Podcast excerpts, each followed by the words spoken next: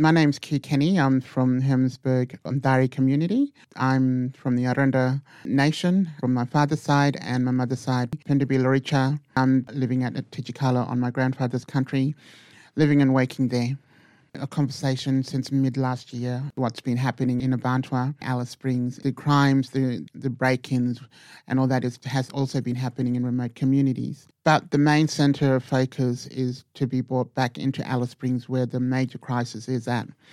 Kids are leaving their home communities because they are saying out on the streets that it's you know not enough houses, no room to sleep you know there's no there's no fridge for food there's no washing machine to clean their clothes there's no services for the kids, like youth services and stuff like that, in small remote communities.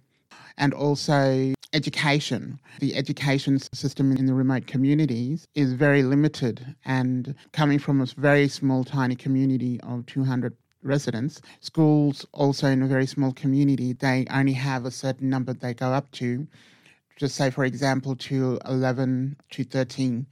And after that, they cannot accept any other more kids that are wanting to go back to school while they're waiting for boarding school. So there's a very big gap to why all our kids are coming in from the community. There's many factors. It's not only about alcohol. Alcohol is just a very small problem to this. Alcohol is a very small problem to this. There is more problems to this that we are trying to work on. Monday's meeting that that the business owner, Garth Thompson, full respect to him. He what he did was good too, but there was no outcome to that. There was no proper outcome to that. There was no solutions. There has been multiple racial speeches, comments being made, and even said on ABC News. So myself and the elders, the family members that I've been talking to of Mparntwe, is now wanting to change that narrative, want to change that perspective. As I said earlier, want to bring that attention back to us now we want to have autonomy over our, own Indigenous affairs. We want to be the first person to be spoken to and asked questions from the government and from the media. We no longer want to be the last people to speak. As history have shown that we have always been last people to have our last say. I can guarantee you now this is going to be not our last anymore. We will always now going to be the first people to be approached to speak in regards to Indigenous affairs. A lot has changed throughout the years. Things were never like this in community and in Alice Springs, in Mparntwe. Soon as the lights came on, we, we had to go home. We had no phones back then. We, you know, life was happy. Everybody knew each other. Everybody respected each other. Everybody knew where they stood. Um, you know, houses were always open. You know, if it was late, you know, you can go camp with your aunties or nanas or, or your friends, you know. Kids was taught respect back then. There was a lot of bush trips. Um, young boys would go with their grandfathers, young girls would go with their grandmothers, and they were taught multiple things on how to respect for land, how to respect yourself, how to respect for your family. And even in the school, the language was taught in the school, everything. Everything was um, family led, Aboriginal led, everything was led at the time. And when, when, when a child would muck up, they'd get a hiding for it. And that was a normal thing to get smacked. Not because you hate your child them, it's because you care for them. You care for them and you want them to grow up to live a better life and to, to set an example for their kids' kids. And it was strict back in the days with our elders. Our elders had very strict rules in Hermannsburg. In Hermannsburg, we had very strict rules.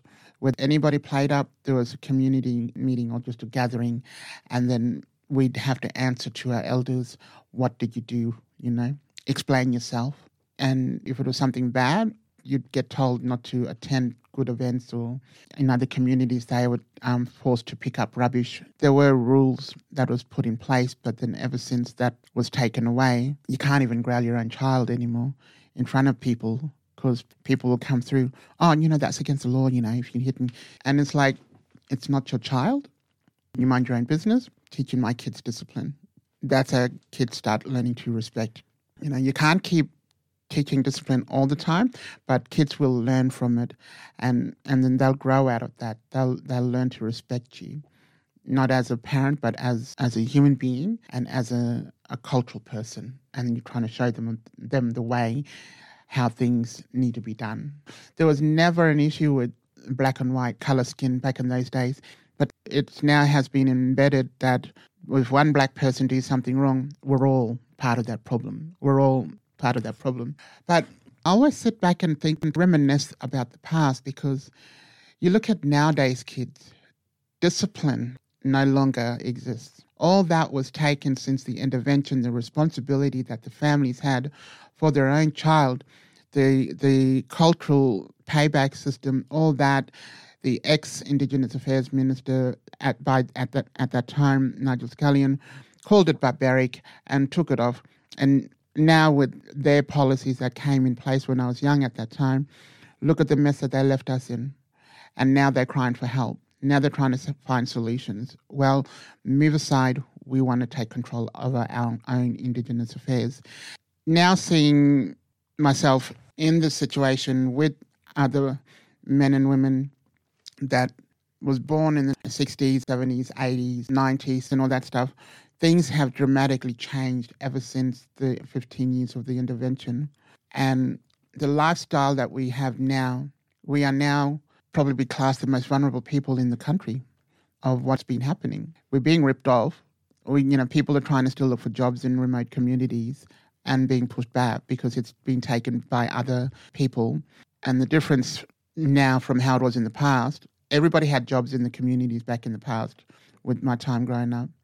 And now it's hard to get a job. It's hard for these mob to find a job. But from seeing how it was 20 years ago or 30 years ago, I know we can't go back to how it was in the past, but we have to now try and move forward to change people's lives, to change the perspective of the media, to start teaching our kids that's the wrong way, this is the right way. We need to start teaching people right from wrong. And we need to start teaching people that we all have to learn now to be responsible and to be accountable for our own actions and for our kids and our adults that got nothing to do, that are going to the pub. The system is out there to fail us. And now, with this group, with all these um, gatherings that we'll be having, we are now hopefully prove that we can get things done. We can do it without being told, top to bottom we have to take into account and acknowledge the fact there is a pandemic of drug and alcohol in Mparntwe, in Alice Springs,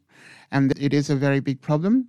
At the moment, there are services that are being funded to deliver the um, services for our Indigenous in communities and in Mparntwe that has problem drinking. And instead of being called just a problem drinker, these people need help.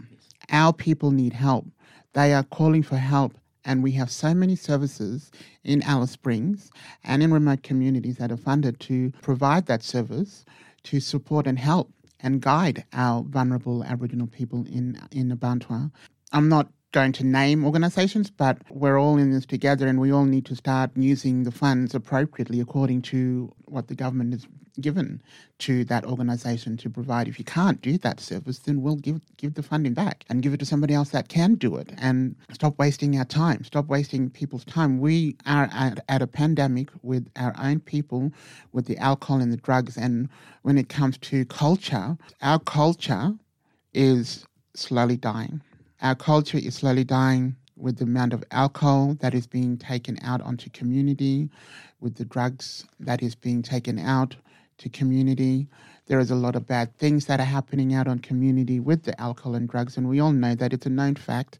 We are now trying to see what we can try and do to help the services that is provided with the funding to do this. So it's all about working together to close the gap and our voices to be heard. So we're now going to be, like I said earlier, we're going to have autonomy over our own Indigenous affairs with this group that we have created. And it's all about working together. And when it comes to law and culture, those matters are taken into the account of the of the elders who run the cultural businesses, and they know what they're doing. But it's a problem when there's alcohol involved and drugs. It's like I said earlier, we're at a pandemic with alcohol and drugs. That's just one of the very small problems to the other factors that we have in the Bantu and in remote communities. It is a very big task, and I've had comments and messages from elders stating and saying that it's time that the young ones step up and take over the leadership from them. They need to uh, attend to the elders. We got the grandmothers group. That's an elderly grandmothers group, which is a really positive group, and they are doing an amazing job. And it's it's now time that young people need to approach these elders and approach these elder groups and just to hang out, ask questions, just to follow their lead because it's now going to be handed over. Our elders are getting old now and they are getting tired and weary of it and they want to pass on their knowledge to us. And I call out to every other young people out there who's wanting to make a change and to become a leader within your own community, it's now high time that you follow your elders and start asking questions and start getting knowledge from them because once they're gone, we'll have nothing. Once they're gone, we'll be we'll have no knowledge and we can't create something from nothing. We have to keep our 60,000 plus culture and in, and knowledge to keep it alive, to continue to, for it to be continuous, so that our younger generations can carry it on and learn from us, and you know that same routine, the cycle of the cultural life. There are young leaders in Yuendumu, in Santa Teresa, in Papunya and other communities. There are young leaders there, so I'd, I'd, like to call for them to also attend to this meeting Thursday from 12 o'clock onwards at the Desert Knowledge Centre. So I call out to all those young Indigenous leaders. It's now time that we start banding together and start sharing information and start sharing ideas on how and what or how can we get the outcomes. There are Indigenous young leaders in the community, but they just need to start showing themselves. No more feeling shame or embarrassed about because that's where that barrier is. They say, oh, porang, uh, like korndanga, like, you know, feeling shame.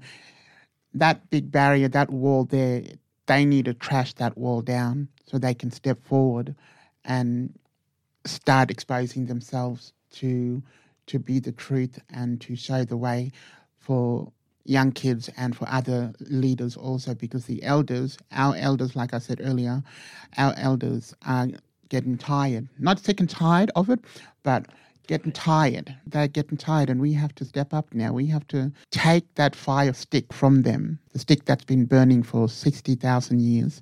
We need to take that, and we still need to keep it burning for our young ones.